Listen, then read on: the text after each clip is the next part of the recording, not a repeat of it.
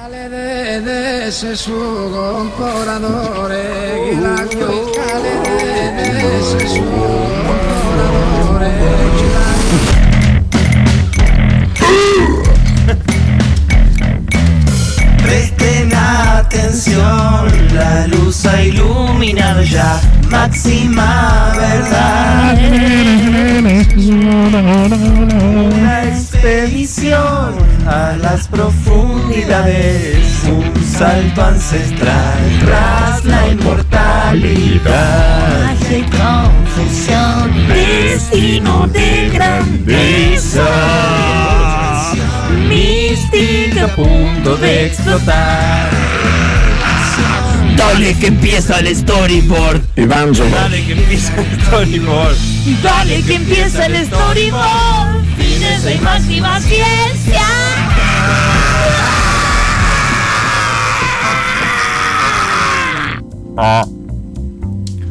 ¿Cómo, cómo es el nuevo de hoy? Porque. Evangelos. Evangelos. Evan. Evangelos. Evangelos. Evangelos. Evangelos. No hay. No, Prefería MD Octopus. Evangelos. no, no logro establecer eh, patrones No hay. entre No existe. ninguno de. Eso no existe. I am the octopus. Claro, no, y no hay. Ay, un día No entiendo, o sea, al final formarán un gran mensaje, o sea, hay Get un- out of my head. Está bien, sí, no, no pasa nada. No, no, no es personal, pero That's what I'm talking about. Sí. se van, aparte van quedando, o sea, cada vez que se incorpora uno Tiene nuevo- tecnología blockchain. Claro, Sí, están, están concatenados uno para atrás. Ese es mi favorito. Ese es medio, ese es medio Ese es heavy, Trump, ¿no? Ese- sí, Este es Bien. el primero. También. Pueden también. votar cuál es el que más le gusta. ¿No era. That's What I'm Talking About? ¿No es el primero? El primer- That's what I'm talking about. o- Es el primero, me parece. ¿Sí? That's What I'm Talking About. That's Es el I'm primero. Y el, do- el de hoy es Evangelos. Evangelos. Evangelos. ¿Qué es eso, boludo? Ah, Evangelos. Ok. que Parece algo que diría un personaje de Leish, boludo. Alguno, Sí. una unidad cura de Leish. Evangelos. ¿Vas a hablar de algo de la Edad Media hoy? No, eh, vamos a continuar con la saga Hombre y Ciencia Uh. que inauguramos con. Uy, a ver. ¿Estás frotando una mention? Ring of Mention. Mention arroba ante sábado. Uy, Bien. boludo. Me parece que come dos días con eso. ¿Vieron lo que fue esa mention? Papá. Es porque el laburo de Dante la verdad que viene siendo excepcional y me parece que la gente tiene que reconocerlo in totum. ¿Da para doble mention a veces? A veces, pero no hoy. Ok, qué pena. Vos Pero- lo reconoces igual eh, materialmente, digamos, con un salario. Eh, con la, por supuesto la mention, eh, pero no No, me pero- parece que para dos. Vamos a hablar un poco del segundo episodio de esta saga, El hombre y la ciencia, y sus respuestas narrativas, que es una- un abordaje bastante ambicioso, ¿no? Que hemos encarado acá con Dante, porque es no solo la relación entre el hombre, la tecnología y los avances científicos, sino su respuesta eh, ficcional y artística los mismos, además de dos grandes cosas que habíamos concatenado como eh, respuestas más optimi- optimistas y pesimistas, ¿no? La vez pasada habíamos hablado del nacimiento de la máquina. Caos. Cayó. Sí. ¿Recuerdan algo del nacimiento de la máquina? Sí. ¿Cómo hacían? Así era el nacimiento. Esa era la máquina de vapor. Sí, aparece la máquina, por ende la máquina nos lleva narrativamente una conclusión lineal de que el feudalismo ya fue. Sí. Porque aparece la máquina y decís cuál es tu autoridad si esta cosa me lleva muy muy rápido, ¿no? O sea, ¿dónde está tu dios ahora? Mira lo rápido que voy. Bueno, acá vamos a seguir viendo nuevos quiebres subjetivos en un siglo completamente diferente, porque ya estamos adentrándonos en el siglo XX y vamos a ver el traspaso de la máquina a la era atómica, que va a establecerse por dos grandes rieles. Uno es el dominio del átomo y del liberar el poder pleno del átomo, y otra es la conquista del espacio. Dos grandes momentos puro y a pleno siglo XX, donde todavía existían los grandes relatos. Fukuyama no había decretado la muerte de la historia, recuerdan todo eso. Entonces todo era la lucha por el gran ideal, todo era increíble, era un gran siglo para matarse entre sí y creer en cosas muy fervientemente.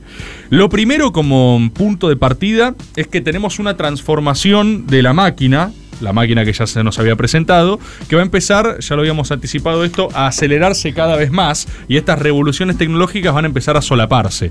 Pero la primera, la que sienta las bases para la era atómica y la era espacial en simultáneo, es el paso o la adaptación de la máquina a nuevas formas de acumulación del capital, eh, básicamente el Fordismo, como modo de producción Claro. generalizado. Nosotros veníamos, ¿no? Si te- de esto lo tiene todo el mundo en la cabeza, calculo, eh, Toyotismo y Fordismo como modelos opuestos de producción. Uno más...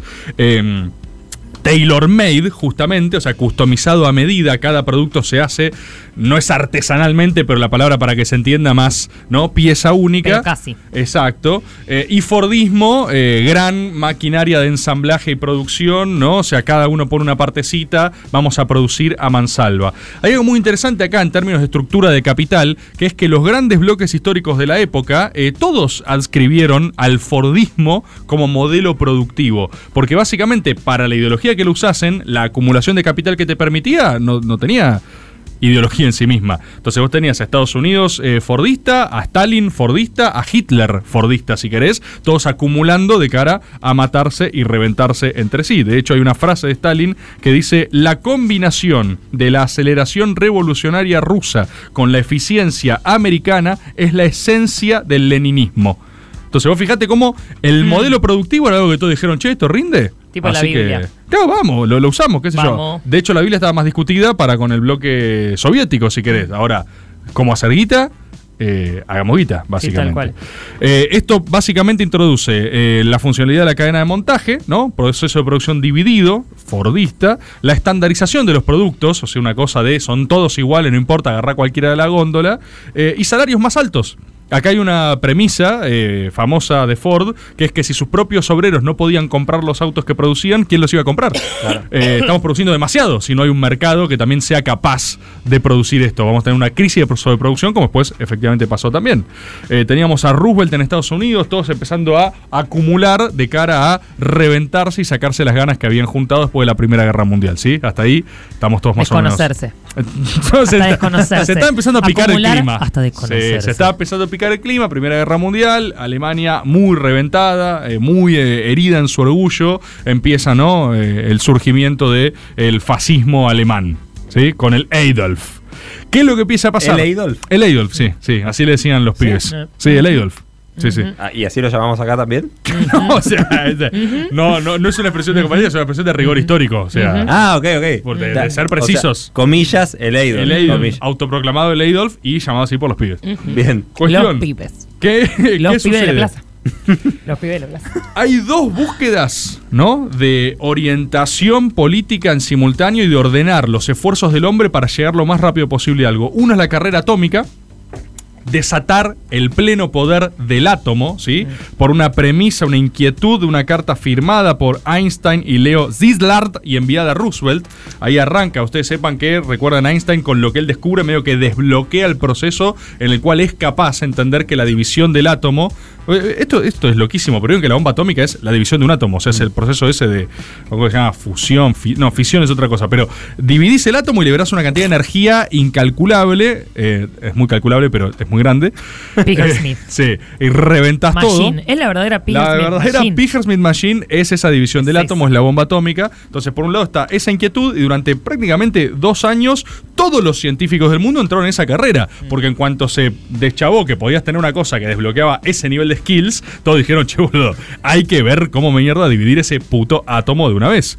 En Estados Unidos, que fueron los que eh, la tiraron, efectivamente usaron por primera y única vez la bomba atómica, eh, eso se llamó en el 42 el Proyecto Manhattan de Roosevelt. Por eso en Watchmen el Doctor Manhattan tiene ese significado tan ominoso porque le ponen eso para atemorizar a los enemigos de Estados Unidos. Este proyecto Manhattan estaba dirigido por Robert Oppenheimer, el que le dije que va a ser una película ahora a Christopher Nolan, Sí. se llama Oppenheimer, sobre el tipo que básicamente co- construyó las condiciones de posibilidad para que exista la bomba atómica.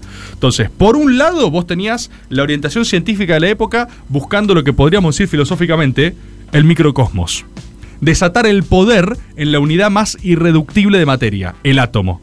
Y fíjate qué loco que en simultáneo, o sea, este periodo se traza por estas dos búsquedas científicas, liberar el poder del átomo y conquistar el poder de los cielos, o sea, el macrocosmos. Sí. Es que como es arriba es abajo, como es adentro es afuera. Pero en esta época, el humano va por las dos fronteras. Claro. Lo más adentro y lo más Lo más afuera. chiquito y lo más grande. Exactamente. Queremos todo. y liberar el absoluto poder de todas las cosas porque hay que ganarle a ese otro gran enemigo que también quiere el poder de las dos cosas. En la misma ya hemos hablado muchos storyboards de esta época. Y ustedes andaban peleando con las máquinas, ¿te das cuenta? Bueno, pero en esta época todavía la máquina asistía al hombre en su sí, búsqueda. claro. Cuestión, y acordate también, hemos hablado en el storyboard eh, prohibido, como el Adolf estaba buscando ¿Eh? eh, los poderes de la metafísica. El Adolf quería buscar la lanza de Longinos, Mm. eh, la... eh, La vida eterna. Sí, todo, todo. Tenía toda una tropa dedicada a encontrar los poderes Bueno, Mengele, arcanos. Es, en realidad Mengele es otro palo, porque Mengele es mucho más... eh, es, Pero puede también ser- los límites de todo. es científico. eh, Sí, pero- no, era, no era la quest. o sea, eh, No, Men- el- es- Mengele es agarrar gemelos y reventarlos a ver si tienen poderes telequinéticos, digamos. Eh, el otro está buscando la lanza con la que mataron a Jesús. Sí. Porque tiene Mystic Powers y capaz en una de esas se la das a Adolf y le sale un rayo Los dos cósmico. me parecen una locura. Sí, pero son dos diferentes. desde ya. O sea, Todo una locura. capaz Mengele decía que el otro era un gil, ¿entendés? Claro. Como decías, ¿cómo No, van a ¿sabes creer? con la boludez que este? Una gran cuota de, de- de sentirla y de delirarla. Sí. Pero porque estaba, era una época muy Ego trip boludo. total, boludo. Tipo, che, escúchame, creo que lo, si te comes un gusano, tiras rayos por la De boca. una. Pero aparte Bueno, la, una, dale, che. va. La cantidad de exploraciones que hubo, descubrir, o sea, tenían toda una narrativa de locura total absoluta, boludo. Y en simultáneo, la ciencia más avanzada de la época. digamos. O sea, las dos cosas no eran contrapuestas, no es que creían en eh, la interpretación rúnica germana antigua que leían en sueños. ¿Te acordás que gente tenía asesores que interpretaban los símbolos arcanos por los sueños? De tipo, Adolf, no sé lo que soñé, tengo una nueva data. Y así como le venía esa, le venía como construir una bomba atómica lo más rápido posible. Eh, y además, lo que signó todo el siglo de la carrera espacial. Vamos primero por el atómico. Ustedes saben, en el 45 se usan en las ciudades esponjas de Nagasaki e Hiroshima, se tiran dos bombazos. En el momento en el cual Oppenheimer, es decir, quien posibilitó todo eso, esto es increíble, cita eh, la famosa frase del Bhagavad Gita, eh, que es la- una suerte de Biblia hindú, ¿sí? Y la frase, que seguramente va a estar en la película, tiene que estar en la película, si no la pone Christopher Nolan, es un idiota. Sí. Esto es- para Christopher que lo está escuchando. Sí, eh, ahora me he convertido en la muerte, la destructora de mundos. O sea, Oppenheimer estaba en una también. Imagínate, vos estás Mm. así construyendo una cosa que arrasó una cantidad eh, innombrable de japoneses y vos dijiste, yo maté todo esto, yo cambié la historia de una forma terrible e incalculable, digamos. Así que estaban todos medio enroscados y, y a punto de explotar. Pasados de falopa. Pasado un poco pasado de falopa puede ser Que también. era legal en ese momento. En ese momento era legal. De hecho, toda esta época, si hacemos 50 y 60, atravesamos la era más eh, publicitaria a lo. eh, como los puchos en Mad Men, Sí. unos bebés de papá. Uf. Unos buenos me Viste que hubo una época donde un Puchinson cruzó era síntoma de salud. Las publicidades Sí. eran gente. En el parto, bueno, un bebé y otro bebé. Exactamente. No, Sí, un bebito sí. y un bebé. Pimba, pimba, pimba. Hacer deportes, aviones, todo eso. Bueno, 50-60 narrativamente pasa algo parecido eh, con la, paz, la idea de la paz nuclear. O sea, al estar todos ordenando sus esfuerzos en liberar los poderes del átomo y del poder atómico, había toda una maquinaria también narrativa y de propaganda y de convicción en lo que estaba haciendo todo el mundo de que lo mismo, el mismo recurso positivista de la vez pasada. Che, acá está la salvación. Ahora sí, en esta cosa que tiene gran capacidad de matarnos entre todos, eh, tenemos una fuente de energía renovable interminable. Claro. Es la posta. Eh, de hecho, hay un montón como de publicidades al respecto. Hay una película de Disney, creo que es Mi amigo el átomo, por ejemplo, que es tipo. ¡Oh, soy un, un- átomo amigable! Un sketch que sketch. Sí, Eh, Eisenhower anuncia el Atomito. programa. eh, Eisenhower anuncia el programa Átomos por la Paz. ¿Viste? Vamos. Estaban- Es que si le pones por la paz o con respeto al lado, ya está, Ya anula. Estaban todos en Anula esa. todo. Bomba atómica por la paz. Totalmente. Eh, esto recién se empieza a pinchar con la crisis de los misiles, con Cuba, donde Mm. de repente digo, wow, no se ven tan pacíficos estos misiles. Eh, y después Pero es con respeto y- y por la paz. Bueno, pero ya no se veían tan pacíficos. Y ¿viste? se ven Pero, muy cerca. ¿por qué sobre Se sí ven es por muy la cerca, paz? exactamente, porque quieren usar contra la paz. No, pero ¿cómo? Ah, ¿Cómo? ¿Qué es la paz? Me Bueno. cagaste, me cagaste. Se empieza a relativizar. Años 70, hippies, se acerca Vietnam, las cosas no empiezan a salir tan bien. La narrativa se empieza a dar vuelta. Che, esta cosa, o sea, clásico, 2015, 2015 clásico giro narrativo de cuando la máquina no te salva. ¿Qué onda con esto? Que nos iba a hacer felices y solo trae muerte y amenaza permanente. Eh, reventada Alemania, guerra fría, todo el tiempo el enemigo puede avanzar sobre nosotros. Se empieza a meter eh, al mismo tiempo el quilombo de la carrera espacial. La carrera espacial, vamos a resumirla rápido, lo vieron eh, en su primaria y en su secundaria, salvo que sean chupo de batata y no lo pudieron estudiar, pero eh, que fue una forma de medirse la poronga pacíficamente entre Estados Unidos y la Unión Soviética. Además de los conflictos en algunos lugares específicos que se agarraban a tiros, alguno de los dos cantó el espacio como la unidad de medida de lo que importaba. El que llega gol de oro. Exacto, y agarraron y dijeron, listo, evidentemente la libido de los países pasa por acá, si sos muy muy grosso conquistás el espacio, y en simultáneo se empezaron a medir con eso. Creo que también es muy sabido que llevaba la delantera la Unión Soviética. Sí. Claro. Eh, creo que saben, ¿no? El primer eh, satélite fue el Sputnik 1, después sal- eh, mandan otro con la perrita Laika, una primera forma de vida ahí en el espacio, enloqueciendo.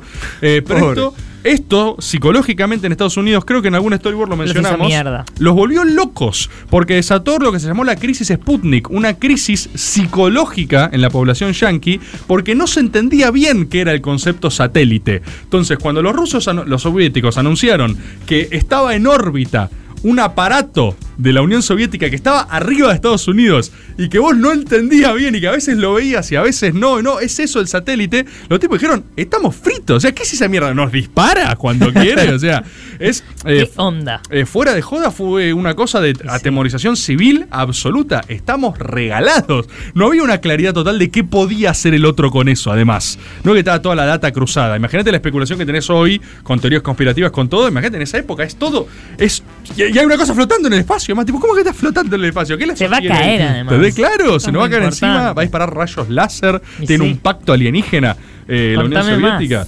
Impresionante. Después los tipos meten a Yuri Gagarin, eh, nadie sabe el Yuri nombre Gagarin. de Alan Shepard, ¿no? No. Alan Shepard. que fue el primer yankee en el espacio, que es el segundo, como dijo Claro. Bilardo. El segundo no se acuerda nadie, hermano. Nadie. Posta que nadie sabe. Nadie. Alan Alan Shepard. Shepard. Es la primera vez que lo escucho. Shepard, ¿entendés? Sí, estuvo ahí. Todo bien, haciendo Sí, lo mejor de él. Sí, sí, córrete. De una, correte. Dijiste que me querías. Hasta que, bueno, como bien sabe, llega el alunizaje. Kennedy dice: Vamos a darle por acá, vamos a ganar con esto. O sea, eh, nos vienen ganando en todas, pero el que pisa Ahora la sí. luna, pisa la luna y se va toda la mierda. Es interesante cómo estas dos narrativas concluyen porque tienen finales muy diferentes. Eh, la pasión atómica. Eh, ¿Se les ocurre dónde concluye? Porque lo van a sacar, o sea, el toque que se los diga es recontra obvio, pero eh, lo que pone el último clavo en el ataúd de la pasión atómica es Chernobyl. Ah, claro. A la mierda con todo. Ahí fue tipo, ah, esto puede salir muy, Muy mal. mal. En términos publicitarios es lo peor que le podía pasar. Te diría que a los dos bloques, no solo a los soviéticos, ¿eh? porque era como, uy, esto es un garrón, boludo. Entonces, Che, aflojemos. Exactamente, eso es un quilombo absoluto. Y la carrera espacial, muy por el contrario, es más loco, pero simplemente se fue desactivando. O sea, bajó la calentura. Una vez que llegaron y tocaron base, Ya está. que fue lo más parecido a, listo, ¿qué va a hacer ahora? ¿Va a llegar a Marte? No, te queda demasiado lejos, ya no hay condiciones para hacerlo. ¿Qué va a ser un vuelo tripulado? Falta un montón para Mm, siquiera llegar ¿qué a conseguir algo así. Y simplemente desescaló, desaceleró. Al mismo tiempo no era rentable en sí misma, sino que Y lo que lo hacía rentable era la competencia. Y si te bajas, eh, te bajas. Y no quisieron meter un segundón los soviéticos. Y una cosa como que dijeron, che, Ya ya, ya está, ya fue, ya fue. ¿Viste lo que le pasó a Alan Shepard? Dice. Claro, ¿cómo hacen los Alan, Alan Shepardowski, no? Las bolas. Eh, esto que marcó todo el siglo XX tiene, por supuesto, su correlato, como venimos trabajándolo, eh, narrativa y simbólicamente. Eh, por supuesto, tiene los dos. Fíjate qué loco, pero no sé si uno lo tiene tan asociado en términos de cultura, de cine, de literatura, pero las dos cosas están reflejadas. La pasión atómica y la pasión de la conquista en el espacio tiene sus cepas específicas, pero fíjate que todo lo que es espacio, más o menos alrededor del 60, hace una mutación casi generalizada en el género más de fantasía que veníamos hablando, producto de los mismos temores de la aparición de la máquina, pero trabajados de una manera más eh, fantasía tradicional, podríamos decir, que acá directamente muta a ciencia ficción. Entonces vos tenés en los 60 Star Trek, ¿no? Como primera serie que trabaja la idea de conquista del espacio y lo que recarajo sea. Tenés eh, Dune de Frank Herbert. Tenés el intento de hacer la película de Dune, que es algo que a mí me apasiona, lo he mencionado varias veces, que es la de Jodorowsky, Sí. que armó todos los equipos que después hicieron la ciencia ficción moderna. Después ya tenés, me parece que para el 78, Alien. ¿Sí? Alien no puede ser más literal. Es tipo, cuidado con lo que podemos llegar a desenterrar allá arriba. No estamos llegando al límite ¿no? de nuestro conocimiento. No puede ser nuestro conocimiento de base técnica una condena hacia adelante. La forma más concreta de esto, después, para mí el mejor trabajo es el de Carpenter con La Cosa. Mm, La más Cosa adelante, en el 82. La Cosa ya directamente conjuga el terror espacial con el problema político del enemigo interno eh, y de la Guerra Fría. Cualquiera puede ser la cosa, porque estamos infiltrados al mango, al mismo tiempo que profundizamos más allá de lo que al hombre le daba. Vos seguís con el temor prometeico de Frankenstein, pero cada vez lo vas adaptando a nuevos marcos más amplios. Eh, bueno, eso a mí me vuelve Más loco. variables, más cabos sueltos por todos lados. 100%. Y e inaugura un género, porque hasta el día de hoy tenemos ciencia ficción como tal, que sigue explorando básicamente lo mismo, si bien la calentura baja al respecto de la conquista del espacio.